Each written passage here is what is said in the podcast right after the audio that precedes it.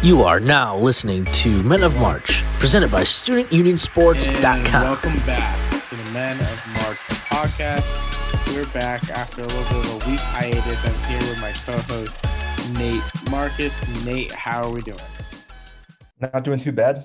I'm watching a little Baylor, Oklahoma State action. Baylor's the number 5 team in the NCAA's top 16 reveal on Saturday. Didn't really get that, but we'll get to it. But yeah, they're losing. Enjoying a little college basketball on this Monday night. How about you, Austin? Doing good. Kind of nice little happy hour right after work. Kind of came back down, watched Indiana choke that lead against Ohio State. North Carolina had to fend for their lives against Louisville. Cashed a couple bets. We're feeling good. And let's open up with two coaches that aren't feeling so great right now after what happened yesterday. Everyone, we're not going to spend too much time of it. It's been beaten to death, but Juwan Howard and Coach Greg Gard from Wisconsin got in a little bit of a scuffle after Wisconsin's double-digit win in Madison early Sunday. Yeah, they did. Greg Gard, it started because Juwan Howard was pressing the Wisconsin backups down 15 with 20 seconds left, and Greg Gard called the timeout. And I was talking with some friends today, and jokingly I said, anytime you can assert your dominance by full court pressing the backups down 15, you have to take that chance. I mean, when else are you going to get to do that? But yeah, the whole situation. And then you ended up with Juwan hitting Wisconsin's assistant coach, getting suspended for the last 5 games of the season. Given what happened after he threw that punch, slap, whatever you want to call it, I think the suspension's appropriate. I think Greg Gard should have just suspended a game too, because Juwan was clearly in no mood to talk after in the handshake line after the game, and Greg Gard kind of grabbed him as he walked by. And yeah, that's all I really got to say about the situation. I think the suspension for Juwan is appropriate. I think so too, especially the people didn't really Diabate. He was suspended the game. He actually threw a legit punch. Like he was swinging, like he was swinging. Like Howard was like he had a closed fist and then decided in midair at the only type of self control he had and kind of like bitch slapped him a little bit, but it wasn't a lot of hard contact. But yeah, Diabate closed fist, and he's suspended for 1 game. And then I thought it was really funny because someone asked Howard about full court pressing at the end. He said, "We weren't pressing. It was 5-on-5. What do you think? Like pressure? Yeah, I saw it on Twitter after, like, just, like, the highlight of it, and I didn't realize while it was happening that they still had, like, the CBS music going on in the background, and so you just, like, see, like, I think Andrew Catalan was on the call, and you see these guys, like, throwing hands and stuff, and in the background, it was so fun. It cracked me up. It was funny. I didn't get to see it. I was watching it with subtitles, and the subtitles didn't mention what was going on. It was just... It was a crazy scene. But now, no Howard. Phil Martelli, I think, is going to get his – it's going to fill in for Juwan Howard. And what's a much really needed spot, playing at home at Rutgers, and at home against Illinois. Michigan squarely on the bubble. So, tough task for sure for him. Yeah, but, I mean, can you there's a lot of guys, I guess, in assistant coaching, but I mean, Phil Martelli was coaching at St. Joe's for a long time. I mean, he's an experienced guy, been at NCAA tournaments, won games in the NCAA tournament, and, you know, he's coached pros. So it's a nice chance for him. And if there is someone capable out there that was an assistant on a bench in power conference basketball, I don't think he's the worst guy to have out there. He's probably one of the better guys if we have a rank. Assistant coaching rank in college basketball. But we'll go back. No more talking about Michigan, but we'll talk about what happened in the weekend. We'll talk about the most notable results. And we'll talk about in the Big Ten, a road team that came out and dominated a Michigan school for most of the game. Illinois beating Michigan State 79-74. Spartans made a late run, but Kofi just showing how dominant he was once again, scoring 27-9. Yeah, Kofi was really good. Trent Frazier hit a huge shot. I mean, like, Michigan State made that run, and, you know, it was the Tyson Walker game. You know, Michigan State fans have been waiting for him to explode the whole season and be that guy that we saw at Northeastern who averaged 19-5-4 a season ago. And he just caught fire in the last 8 minutes, ended up with 26 points. And then Trent Frazier, ridiculous pull-up three to make it a 5-point game with under 30 seconds left. Really good college basketball game. That, for me, I guess it was the 11 o'clock window for the morning. It was just unbelievable stuff. I got to watch a lot of college basketball on Saturday, and it was just a great day. Yeah, it was pretty awesome. It was an opening, and then we had another. It was great to see them actually stagger games in the morning on Saturday. Illinois was the first game to start, and then Texas Tech and Texas started a little bit earlier. Texas box office tried to do their best not to sell tickets to Texas Tech fans. And we still had Chris Beard getting booed in introductions in the Irwin Center. Yeah, and Chris Beard was still booed. There was a good amount of Red Raider fans in there. And Texas Tech, man, they're for real. They're a good basketball team. Really good. Yeah. And they were missing Kevin McCullough, too, on Saturday. It was an impressive performance. Terrence Shannon seems to be at 100%, which is huge for Texas Tech. He only had 6 points on Saturday, so it wasn't like he was the guy. But just to have a guy on the wing with McCullough who can create off the bounce and get to the basket and knock down threes, really important for them. Yeah, and just the way they played eight guys without McCullough, too. So they have so much depth. Bryson Williams continues to impress. Arms, and yeah, where Texas is becoming a middling team, and Texas Tech, they're going to be at least the three line when it comes Selection Sunday, based on what we're seeing right now. Yeah, what we're seeing right now. Should we get into the top 16 a little bit if we're going in order of events on Saturday? Yeah, let's get into the top 16, or let's talk a little bit about Kentucky's 90. Kentucky beating Alabama without Ty Washington or Wheeler. That was a pretty impressive day. Yeah. Did you get to see that game? I didn't get to watch much of it, but I watched Kellan Grady making every single shot. Alabama. It felt like at the beginning of that game that Alabama was going to be, you know, we know they've been weird the whole season, just beating good teams, losing to bad teams and middle tier teams. Alabama came out flamethrowing. I don't have the platform to say it really, but Keon Ellis this year has just been a guy that I feel like shoots too much for them and not very well. He hasn't been great. He only shoots about 35% from behind the arc. He shoots a lot of threes, but Saturday he was knocking everything down in the first half. Bama was 9 for their first 12 from behind the arc. They were up 12 early, but you know, Kentucky showed what they were, and it feels like something that, especially in the past couple of years, that Coach Cal's teams have been missing, which is just that like experience on the court. Like Kellan Grady is a 2,000-point scorer, played 4 years at Davidson under one of the best coaches in the country, and Bob McKillop, and he just like they took that Bama run and just shoved it right back at him and Sheway and Jacob Toppin too, and Bama just did not recover well. Kentucky kicked it into a gear that not many teams in the country have. Yeah, exactly. And we'll get to the top 16 seeds. We'll kick it off right away. I'll just kind of read them off. And the teams on the number one line in order, we have Gonzaga in the West, Auburn in the Midwest, Arizona in the South, Kansas in the East. And then our teams on the number two line in the West, Duke, Purdue in the Midwest, Baylor in the South, and Kentucky in the East.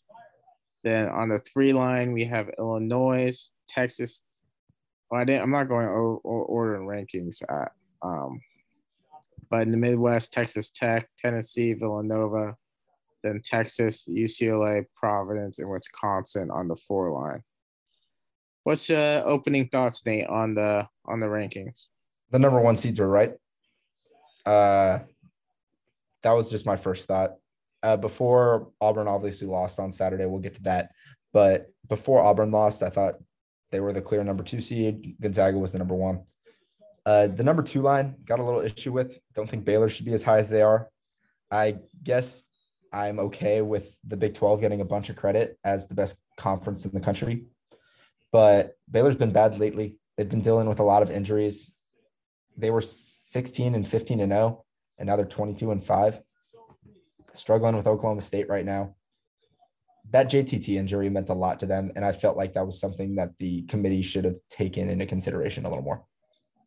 Yeah, and then I think I agree with just about Tennessee on the three line. That was pretty questionable, not including Arkansas. I think Arkansas is going to play their way into that conversation. Then who do you think is the best team that's not on the list? I'd probably say Arkansas. Okay, I think it's Houston. I would have said that 2 weeks ago. 2 weeks ago, they would have been on the list, I think. Yeah. I think there might be a little vulnerability in their armor. I guess, losing SMU at home, that's okay. The way they played, lose or on the road is okay, but losing to 10 to Memphis at home, and then needing overtime to beat Wichita State. And then those two teams have been their toughest tests in the last couple of months or so. So I was really big on Houston too. I think they're a really good team, and I still think they can get there. It's just as of late, I don't know if they really earned that spot. I didn't know this until I watched the top 16 reveal. They don't have a quad one win this season. A little wild to me. Like, that's crazy. Houston? Yeah. They don't have nope. Oh, I guess Oregon. Yeah, Oregon and Virginia were their big non-conference wins. And they lost to Wisconsin. Yep. So, yeah, their resume isn't second of great. I still think they're a team that can make a run. But, I think they're the best team that was left off of that top 16 reveal. Yeah, I would probably have to say Arkansas. You might be able to make an argument for Bama maybe, but we've talked about their resume. They've lost to too many bad teams. But if we're talking about the best team, probably Arkansas or Alabama. Maybe you can say, yeah. Yep. I like you said earlier, I don't think there was too much surprise with the top 16. I think Wisconsin is – see, this is where it's hard to decipher between resume and metrics and stuff, because Wisconsin's resume is definitely better than a four seed right now. But, you know, you watch them and it's like, well, it's Johnny Davis and company. 21-5 with as many quadrant one wins as they have is so hard to ignore. Yeah, same team like with a team like UConn, where they're ranked really high as far as like Haslam and Kempom, but I'm not really sure if they get above. Like, they're going to really need that win against Villanova to lock in on like a top six seed for sure. Yeah, but all four of their games left are winnable. They get the bottom of the Big East and then home to Villanova and at Creighton. But yeah, it's going to be interesting to see how that top 16 shakes out. I think it's more interesting with the three seeds. So, like, Duke being in over Illinois, I thought was an interesting one with the way we've seen Duke play recently and their lack of competition in the ACC. I think Illinois will have a chance to jump them and possibly Baylor as well. So I think as far as the teams that are in the top 16, I think Illinois is the early riser. Interesting with Providence, they almost losing to Butler. They win a lot of close games. I'm not really in on this Providence team. Someone asked me if Providence is a fraud, and I responded, "Winning is hard." one of my friends at school is like who doesn't like really follow college basketball, but still like watches it to a degree. And that was like, that's my response with that. Like winning is hard. Going 22-3. I mean, like, do I think they're for real? Maybe, probably not. But winning is hard. So, yeah, we kind of saw them. I thought that they had a chance to make a statement at home versus Villanova, and they weren't able to do it. But you know what? The Friars, they might keep on proving people wrong. I'm not the only one saying that. A lot of smart college basketball people are in on Providence. But, you know, like what you said, winning, they win close games, and that experience could help them win close games in the tournament, or, you know, that tendency to play close games can get them in a tricky situation where they're struggling against someone they shouldn't. So it can work either way. Yeah, maybe my favorite picture of the college basketball week, since you brought up the Villanova Providence game, and it was something like Ken Pom is a fraud. Some student was holding up at the Providence Villanova game in the dunk. Oh, that cracked me up. Really funny. And I think Ken Pom responded to it too. Yep. Yeah. We'll get back to the results on Saturday a little bit. If we're going in order here, the SEC had a big showcase afternoon. Florida beating Auburn at home. Huge boost for Florida's potential NCAA tournament resume. And Auburn's second loss in 4 games. Austin, are we worried about the Tigers? I think we have to really talk about their point guard play. I'm not really sure if Wendell Green was the person I would want taking or holding the ball in the last possession when you have a guy named Jabari Smith in your lineup. And it seemed like nobody really wanted to win that game at the end. Oh, Florida did their best to lose. It was hilarious. Yeah. Florida, it was more Auburn and their late game execution, and that's my one worry with the Tigers is what happens when they have to play in the lead 8. It's tight, they're down 2, they're down 3, and they really haven't been in those situations a lot. This is the second time in 4 games that Auburn has had the ball with the last shot to either tie or win the game, and Wendell Green, it hasn't been good. It has not been good at all. Like that last possession, did they even get a shot off against Florida? I don't think. No, they didn't. Right? Walker Kessler was wide open too. Yeah, they couldn't get the ball with it. Ball to him. I feel like you just have to draw up a play where Jabari's involved, whether he gets the ball or not. He has to be a screener or something. You got to set him up on a pick and pop, because like he's not really that great of a creator. So it's kind of tough to just give him the ball at the top of the key and be like, go get a bucket. So, like, that's an interesting counterpoint to the whole, why didn't Jabari get the ball situation? But Auburn needed to at least have him involved in the play. Yeah, and Wendell Green's good. He's a good point guard. He's just 5'11", kind of small. And when you shrink the court, when you slow the game down in the half court, it's just hard for him. You know, when he has to create for himself against SEC guys without a screen, it's a little tough. And Auburn, they haven't really been good at shooting the 3-ball, surprisingly, ranking 263rd in three-point percentage. You would think that number is a lot higher, but they're doing things in the inside this year. They have Jabari Smith. They have Walker Kessler. They have the best player in the country, and they have the best defender in the country. And Walker Kessler. So talent-wise, it's there.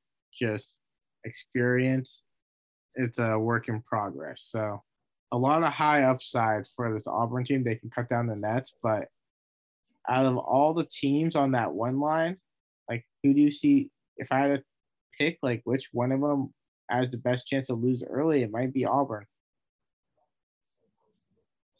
Yeah, I guess that's fair. Not saying they'll lose, but out of those 4 on the one line that we have so far, I agree with that. probably, but I don't see any of the 4 1 seeds losing before the Sweet 16. I don't think anyone has anyone that's going to be in that 8-9 game. Who's going to go up at the rim with Walker Kessler? I just don't see it happening. That was a double dribble, but yeah. Those are the thoughts on Auburn. And then the next game, Tennessee went to Fayetteville for a big matchup with the Hogs, and Arkansas pulled out a gritty one, 58-48 at home. How about Eric Musselman's defense holding a team to 48 points? Yeah, especially that first half. I had too much money than I wanted to admit on Arkansas first half. And Austin's second game of the year. And he's 0-1-1 now. Pop it up, baby. So game of the year. It depends where you got it. On FanDuel, it's -1.5. So where I got it, it ended up being, but it was -1 at most places. So that's why I gave out -1. I'm 1-0-1. I had Stanford against USC. I thought you had a loss somewhere too. No, not in game of the year. I'm 1-0. Oh, gotcha. Okay. And game above 500. I'm 1-0-1. That's technically perfect. You have not lost. I have not lost. It was Stanford against USC at home. That's right. All right, that was the old 2:00 in Palo Alto, California tip-off. Can never fade those. So, yeah, I just think with it, this Arkansas team, love them. They're probably the best defensive team as a whole in the SEC. Just when JD Notae, when he got out there in foul trouble, they didn't really have anyone else outside of Jaylin Williams having the dribble from above the top of the key, which is not ideal when you're a big man, when you have to rely on your big man to do that. That is my worry with Arkansas when it comes to single game.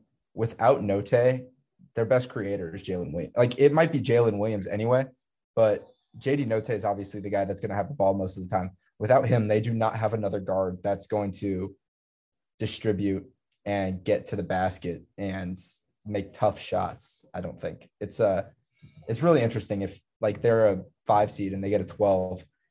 They get UT Chattanooga or something that has a really good big man in Sylvia D'Souza and 2 guards that can play. If he gets in foul trouble, that could be a 10-point deficit in the first half. Worries me a little bit.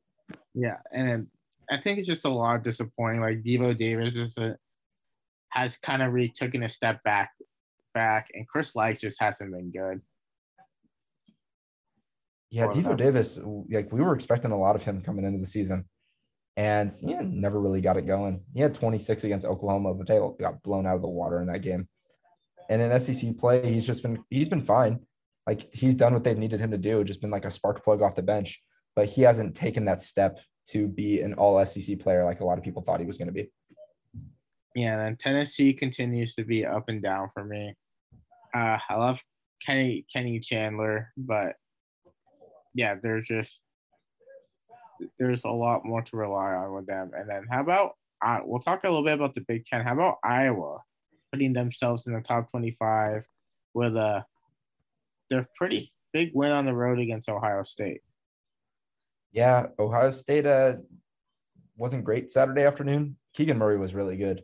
Keegan Murray kept them in that game in the first half. He had 20 first half points. He was awesome. Finished with 24. And then in the second half, it was his brother, Chris, kind of took over. A really good team win for Iowa. They went on the road. They didn't have a quadrant one win before that. They were down 11 in the first half. And to come out and hold Ohio State to 24 points in the second half is very un-Iowa. And, good on them. Big-time win. Then I want to shout out to North Texas Mean Green, Tyler Perry, game-winning shot against UAB. The Conference USA is everyone's been talking about the Mountain West and the WCC as far as mid-major conferences go, which they should. They deserve it. But Conference USA, the top 3 teams there with North Texas, UAB, and Louisiana Tech, it's a fun little league. Basketball leagues that split their conferences into East and West divisions piss me off. But, yeah, I agree. Kenny Lofton Jr. is still my favorite player to watch in the country. I love watching him play basketball. So I love to see USA. Yeah, so Tyler Perry, former JUCO national champion, game-winning three, had 25 points. And that's a Jordan Walker. So shout out to Mean Green. I've been kind of betting against them a lot of the year, and they keep winning. So good for them. Mean Green are up to 40th in KenPom. Their only losses are to Buffalo, Kansas. Buffalo is the only bad loss. Buffalo, Kansas, Miami, and then the home game against UAB. They just obviously reversed that on the road. They've won 12 in a row. It's not unthinkable for them to get an at-large bid. I don't think it's going to happen, but it's not unthinkable. Yeah, it's a close loss in the Conference USA tournament would be interesting. Talk about another mid-major that took a hit, Loyola Chicago, losing at home to Drake. Drake's a pretty good team, but it's still recorded as a quad three loss in the metrics. Loyola Chicago responded with a 9-point win at Illinois State today, but they weren't really that impressive in it. Are we worried about the Ramblers? And they're not a lock anymore to get an at-large bid so far? How they're tinkering closer to the bubble day by day. Yeah, I was watching the CBS Sports Ion College Basketball podcast today, last night, and they were talking about this, and Matt Norlander brought up an interesting point that if it wasn't Loyola Chicago and we saw this resume, would they be – and there was just like another mid-major, say it was Drake, just without that Final Four run, without the Sweet 16 appearance, would they be like in the tournament like they are right now? Because the best win is that neutral court win over San Francisco. That's the – one of the only quadrant one wins they have. The other one is at Missouri State, which isn't a tournament team. It's not on the bubble. So I like Loyola Chicago as a team. I think Drew Valentine's done a really good job as a first-year head coach, but I don't know if they're definitely not a lock. That loss on Saturday was not a good one to take. Yeah, their best win in the non-conference was Arizona State, and we saw how well, it's probably Vanderbilt on the road. It was San Francisco. That's some respect. San Francisco, yeah. Yeah, the little JUCO game on Thursday at noon. So, yeah, the DePaul win. Yeah, they like their resume wins. It's fine. It's not great. I think everything would have turned if they would have won that game against Michigan State on a neutral, then they'd for sure be in. But against top 100 teams, I'm trying to think. I don't know if they have a winning record. All six of their losses are to top 100 teams, and then 1, 2, 3, 4, 5. It looks like 5 and 6 to me, if I can count. Yeah, they have 5 and 6 against top 100 teams, and that's according to KenPom, not the net. So I think they'll win the Missouri Valley Conference tournament, so I don't think we're going to have to really talk about this. But if they lose, or if they lose before the final, I think they're in trouble. I agree with that a lot. Let me pull up the Missouri Valley Conference standings. Like, a loss before the final would be a loss to either Mo State, Drake, or Bradley. Or, like, that would be the semifinal. Ugh. And Missouri State matches up with them really well. They beat them they lost them at home by double digits. So Isaiah Mosley's a baller. I hope they don't root for Missouri State, but I root for Isaiah Mosley. He's really good. I hope they win the conference tournament. I hope he gets a shot in the tournament, or Northern Iowa. If Northern Iowa can get in the tournament, that would be really cool. Because when the pandemic happened, they were, if you people remember, they were 25-4 or something like that going into the MoVal, lost in the quarterfinals. But they were a team to watch when we were talking about mid-majors 2 years ago. So if they can get to the tournament this year with A.J. Green leading the way, I would love that. That would be really awesome. Then the other mid-major showdown that we'll talk about between St. Mary's and BYU. People were talking about BYU as a dark horse Final Four team back when they beat Oregon by 20 or 40. And now they're outside the tournament in my eyes after losing 5 or 7. They need to win. They need to get to the Mountain West They might need not Mountain West WCC. They might need to win the WCC. Like, is a win over Gonzaga really gonna? A neutral court win over Gonzaga might move the needle. It's a weak bubble, but losses to Vanderbilt, Utah Valley, neither like Utah Valley one's bad, but Creighton is not a very good loss when you consider that the Blue Jays are fighting for a tournament bid themselves. Santa Clara is an okay loss, not great, but that one at Pacific is so bad. That is such a like standout on the team sheet that I'm not sure if they're going to be able to get past that. And they're going to go 2-4 against the other big WCC schools and 3-5 when you if you were to count Santa Clara in there. The Utah State win doesn't look as great anymore, although Utah State's metrics are still up there.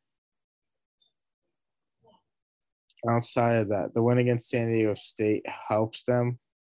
Oregon doesn't look like a tournament team anymore. Utah they have a couple double bubble like results from way back early in the season that are helpful.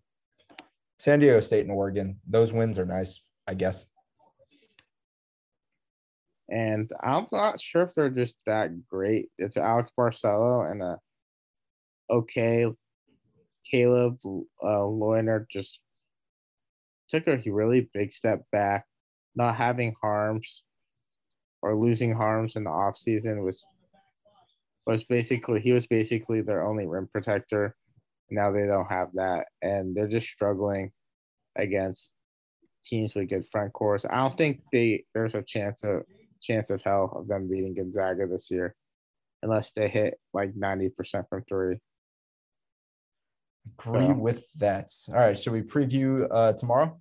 Got some good games. Big games tomorrow. Or the headliner, Hartford, Connecticut at the XL Center, not on campus for UConn and Villanova. What do we like and why? How far is Hartford from the UConn campus? I wonder. I think UConn is in Hartford, but the XL Center is not on, like Gamble Pavilion is their on-campus arena. But big game. I actually like the Huskies in this spot. So in their first matchup, Sanogo got in foul trouble really early, and then Dixon was just able to dominate.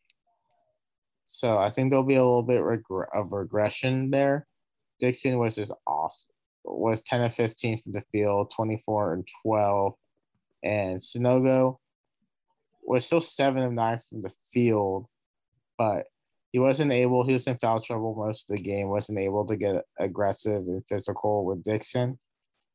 I think that will regress. And then Villanova shot 6 of 11 from 3.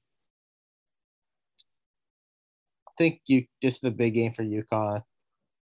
They'll make a statement. RJ Cole -2. If it gets to 2.5, I probably won't take the Huskies, but if it stays under that, I like UConn here.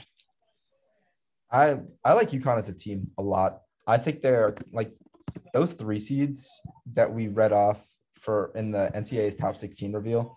I don't love them. Like Texas Tech's a really good team, but like if they get a matchup with Tennessee or Wisconsin, I like UConn a lot to make a run. I like them tomorrow too. Like you said, Sanogo was in foul trouble.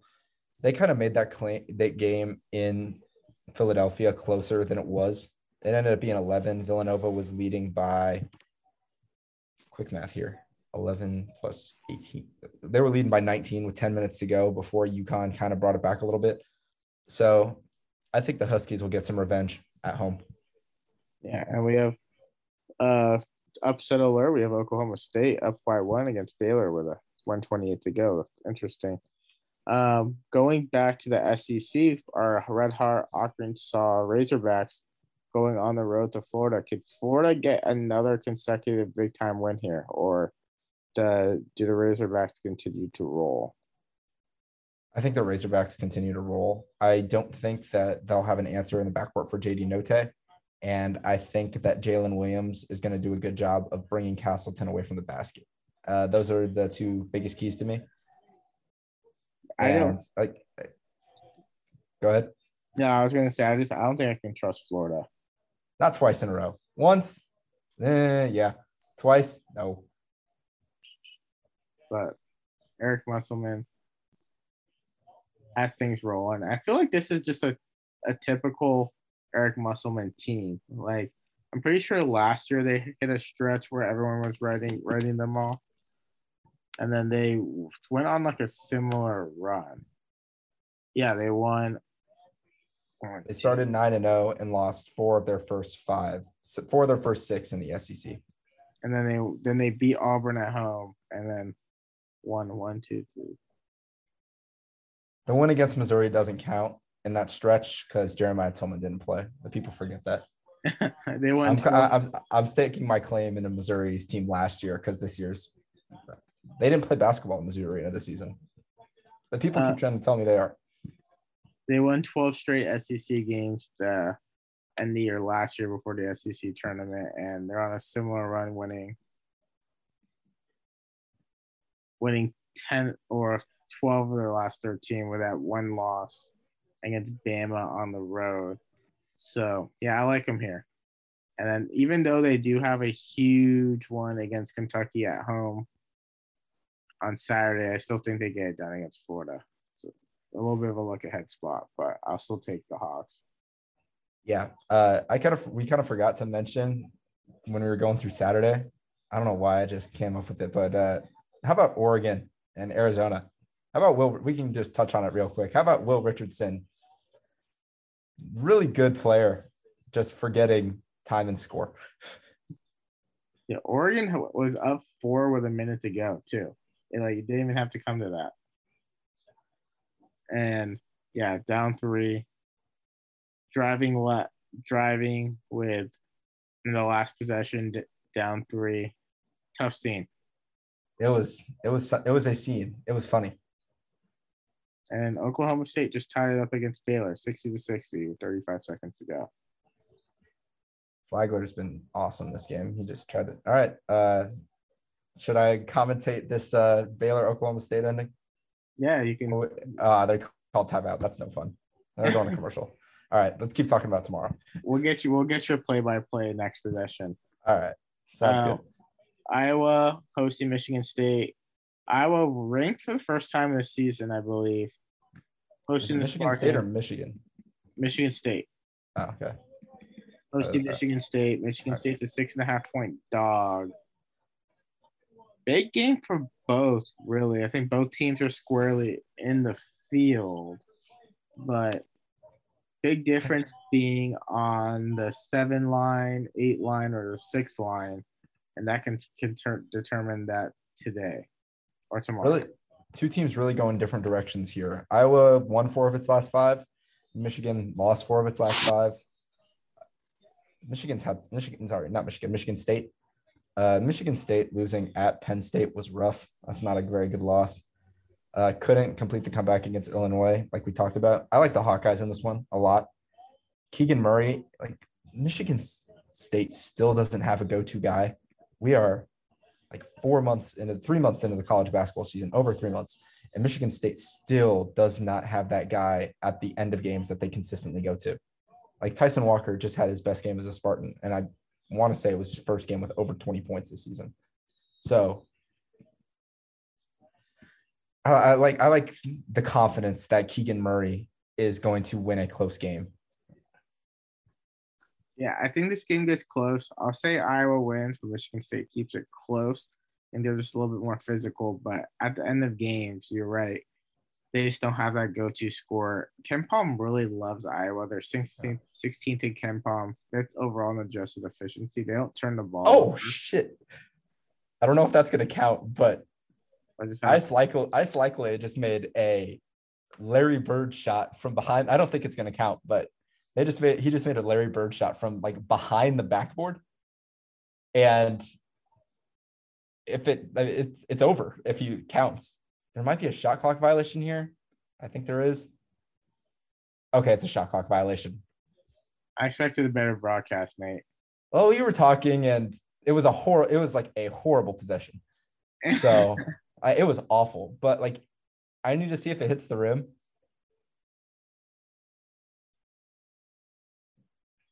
They're reviewing it right now. First, like I don't think the initial shot hit the rim. So,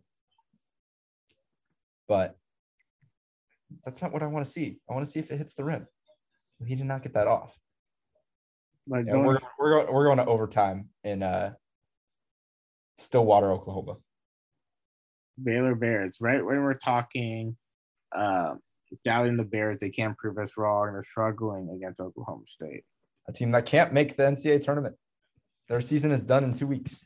Doesn't matter. I don't think they're going to make it anyway. Yeah, you're probably right. All right, one more game tomorrow, and then we'll probably get out of here. San Diego State at Boise. We love our mid-majors here. Big battle in the Mountain West. This might be another game of the year for me. I love the Broncos. Boise State, they dominated. They basically controlled the game on the road. Adonis Armis is a guy that can handle some Mensa, someone in the post, but Boise State just has better guys here.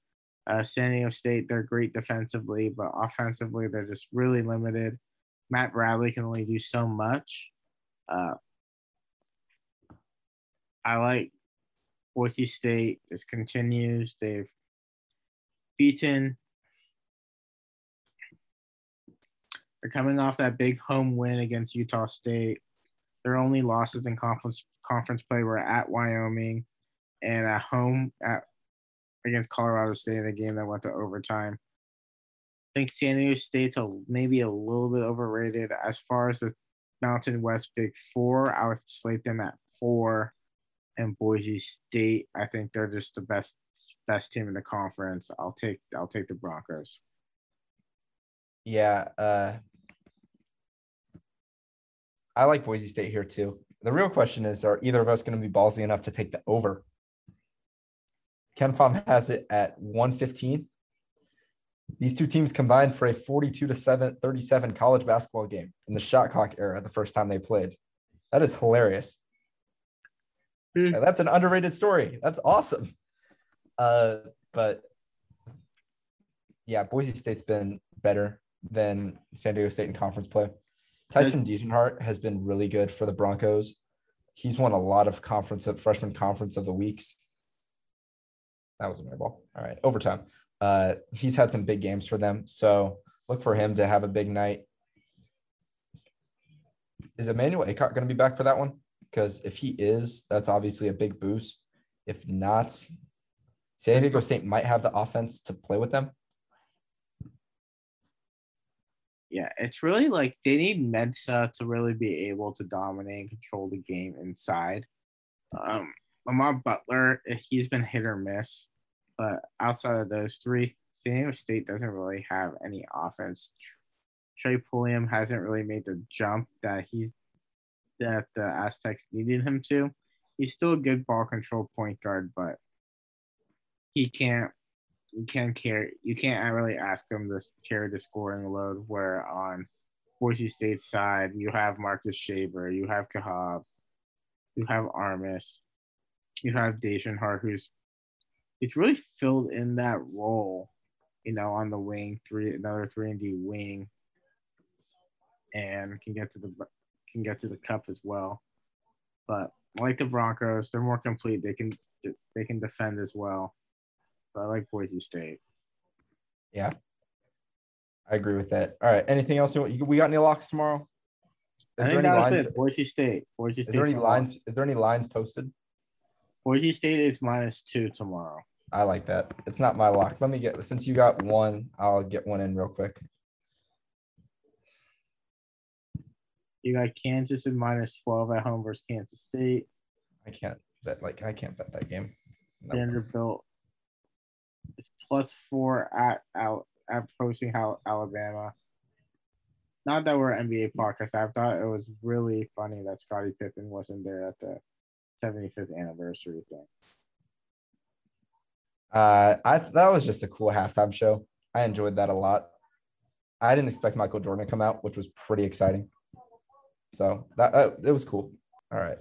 I'll tweet out my lock tomorrow. I can't find my bookie is not being cooperative right now. So lock pending. Do some quick research tomorrow. Sounds good. Other than that, we got nothing else. Got nothing else. Shout out that Colorado, and we'll be back.